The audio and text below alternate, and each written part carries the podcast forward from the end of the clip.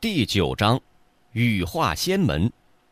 咱们上回书说到，方寒被方清雪抓到了自己练功，幸亏方寒的境界提升了，否则这九窍金丹的事情就要被方清雪给发现了。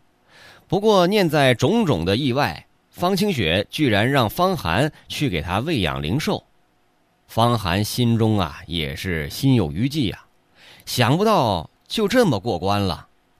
大小姐方清雪就这样询问几句，放过了自己。不过这也在一些意料之中。以我的身份，还有现在的实力，方清雪也没有必要对自己问东问西的。的确，方寒现在无论是实力还是身份，在羽化门真传弟子面前都算不了什么。就算是王侯圣旨，在方清雪眼里都不值一钱。方清雪也没有必要去刨根问底儿。当然，方清雪那是不知道方寒身上有九窍金丹和交伏黄泉图，否则的话，天涯海角都难以逃脱。放松下心情，方寒回去睡觉去了。这一觉睡得特别的安稳，还怀着希望。他心中的希望就是见识一下传说中的仙道石门羽化门到底是什么模样。接下来的日子中，除了赶路还是赶路。方家庞大的车队人马不停地向着东方移动，穿过龙渊省、乌陵省、华阳省、太谷省、九湖省等等数个大省，行程数千里。一个月之后，终于来到了一片连绵的群山之下。前面就是羽化仙山了，我羽化门的根基所在。方清雪说道。方寒夹杂在众多的奴仆之中，一眼望去，只见无穷的远处，那连绵的群山之中，到处都是插天的高峰，笔直如剑呐。有的山峰之上开满鲜花，修建了许许多多的宫殿，无数条千丈瀑布从山峰上倾泻而下，仿佛无数条玉龙一般。天空是蔚蓝蔚蓝的，如蓝水晶，永远没有一丝乌云。艳阳高照，柔和明亮的阳光照耀下来，一尘不染。那些成百上千的山峰之上，松树盘根，枝叶酋长，显现出了太古的气息。更在那山峰的最深处，云雾飘渺之中，还隐隐约约有巨大的天空之城，海市蜃楼般的漂浮着，让人以为是来到了仙界。方寒一眼望去，被这天宫圣境一样的情景震惊的呆住了，一股自内心的震撼油然而生。仙道，仙道啊，这就是仙道！果然，仙道石门比起什么王侯将相的门第，那都要好得多得多呀！我从小的愿望还只是在大黎王朝的离京做一个王侯，手握权柄。现在看来，那愿望是多可笑啊！方寒笑自己浅显无知。就在一干人马来到羽化仙山前的时候，仙鹤的长啸直入云霄，此起彼伏。在一干人惊讶的眼神之中，远处七八个白点如箭一般的穿梭过来。开始只是拳头大小，等到了众人的天空之上，居然变成了一只只体型比牛还大的仙鹤。这些仙鹤都神俊异常，头上鲜红，两翅扯开，掀起了一团团的暴风。尤其是仙鹤的两爪如钢钩，可以洞穿金铁。更令人惊奇的是，这些仙鹤的背上都坐着一个个穿着雨衣的年轻道人。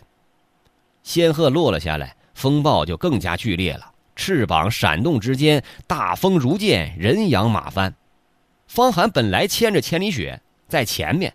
这个时候，天空中落下比牛还大的仙鹤，那千里雪一下就受惊了，发出了长长的嘶鸣，不要命的狂奔。哎，风寒飞步上前，手臂一震，要把千里雪死死拉住。不过就在这一下之间，那几只仙鹤也落了下来，眼看着方寒和千里雪战马就要撞到了仙鹤之上。呆，小小凡人来到我仙山，还横冲直撞！不要命了吧？仙鹤上一个年轻道人看见这样的情况，目光一横，往仙鹤头上一拍，顿时庞大的仙鹤双爪向下一抓，就把千里雪这匹宝马狠狠地抓住。与此同时，另外一头仙鹤上的年轻道人手上多出了一条长长的乌金色的鞭子，朝着方寒就卷了过去，似乎把他凌空卷起。方寒连忙一个缩身，在地面翻滚，躲过了鞭子的席卷。但是那匹千里雪啊，就没那么好运了，被仙鹤的爪子在马背上抓了几个血淋淋的洞，倒在地上，痛苦地挣扎着。随后，这七八个骑着白鹤的年轻道人真正的飞了下来，落到地面，先是拿眼睛扫射着在场的众人，神态高傲，好像是天上的神明看着凡人一般。尤其是他们的仙鹤站立起来，那足足比人高出两倍。如此的庞然大物，更加增添了威势。你们这群凡人，为何来到我羽化门仙山？你给我过来！刚刚一鞭子居然没有卷到方寒的那个年轻道人，目光微微寒冷，用鞭子指着方寒：“你们是金师兄手下的迎宾弟子吗？金师兄就这样教你们迎客的？”就在这时，方清雪的声音从后面的一辆马车之中传达了出来。听到方清雪的声音，看着她从马车中走出来，这七八个骑鹤的年轻道人脸色微微一变，随后语气变得恭敬：“哦，原来是新晋升真传弟子的方师姐。方师姐，我们正是来迎接你的。不过刚才你带来的家奴横冲直撞，破坏了仙山的规矩。是啊，方师姐。”金师兄特地交代我们，让我们迎接你的时候，特地教授一下师姐带来的奴才仙山的一些规矩。毕竟这凡人到仙山要十分注意，不要触犯了什么禁忌才好。又一个年轻道人说：“一口一个凡人，果然是仙道门派的。”哼，方寒心道：“这七八个年轻道人地位显然不如方清雪，而且没有修炼到神通秘境，否则就不会骑鹤了。”而是直接以法力凌空虚度，御气飞行。不过就算是如此，他心中也再次的震撼着：骑鹤上天，这是何等逍遥自在啊！不过方寒看不惯他们那种高高在上，看着自己好像蚂蚁一样的神态。嗯，这七八个年轻道人身上的气势和巨灵手方同相差不多，也许是肉身境七八层的高手，努力冲击神通秘境，好做万人之上。偷偷的看着这七八个骑鹤的年轻道人观摩气势，方寒也心中猜测着他们的修为。我的人什么时候轮到你们来教训了？方清雪眉头轻轻一皱，也不知道是因为生气还是因为麻烦。看来金师兄对我晋升为真传弟子很是不满呢。既然方师姐不愿意我们迎宾，那我们走吧。方师姐自己带着人到仙山中去吧。我们已经尽到了迎宾义务。刚刚拿着鞭子指着方寒的年轻道人，看见方清雪脸色不善，立刻对其他的人使了个眼色，就要跨上仙鹤飞走。慢着，方清雪冷冷一笑，吐出两个字：“你们这样骑鹤突如其来，惊吓了我的人，伤了我的马，就想这样一走了之了？怎么，方师姐还要让我们给你赔偿不是？凡人凡马而已。”几个年轻道人也微微色变，不管是凡人还是凡马，都是我方清雪之物。你们伤了，就是挑战我。既然如此，我方清雪也没有什么好说的。你们拿命来填吧！方清雪站立起来，身体唰的一下悬浮在空中，全身气流旋转，白衣飘飘，周身三丈之外，紫色电光噼里啪啦的闪动着，睥睨天地。不容万物亵渎的气息从他身体上传达了出来。这一刻，方寒就感觉到方清雪好像一口锋芒毕露的宝剑，笔直挺立，连天都要刺了个窟窿。大拇指一挑，一道刀芒阴雷横空扫荡，吞吐天地，激荡日月，强大电流贯穿虚空，斩杀一切。刺啦的一声，当场拿着鞭子指着方寒那个年轻道人就被紫电阴雷刀轰击而中。发出了凄厉的惨叫声，全身当场燃烧起来。他身下的仙鹤感觉到了危险，唰的一下震荡翅膀飞起。但是方清雪依旧不放过，再一次一按，又是一道紫电阴雷刀刀芒轰杀出去，把这头仙鹤直接击毙，从天空掉落下来。一人一鹤瞬间被杀。不好！其他的弟子也没有料到方清雪居然敢动手杀人，在羽化仙山面前杀人，杀自己人。都觉得极度的危险，连忙骑鹤飞腾而起。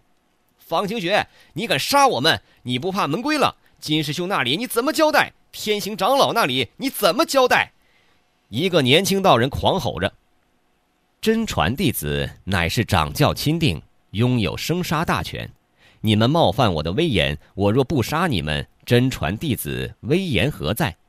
要怪就怪你们的金师兄把你们送出来让我立威。下辈子投胎，眼光放亮一点儿。”方清雪说话之间，语气仍旧是淡淡，再次弹指七次，七道电芒如龙如蛇横扫当场，再次斩杀向剩余的七人七鹤。住手！就在这时，突然之间，远处山中一声长啸，伴随着一道碧影冲霄而起。这条碧影是一个全身碧衣的年轻男子，极其的英俊。眉毛如剑，玉气飞行，速度快，眨眼之间几十里路程瞬间凌空飞到，在半空中也是手指一按，七道碧绿森森的火焰对撞上了方清雪的电芒，顿时之间两两相撞，消失于无形。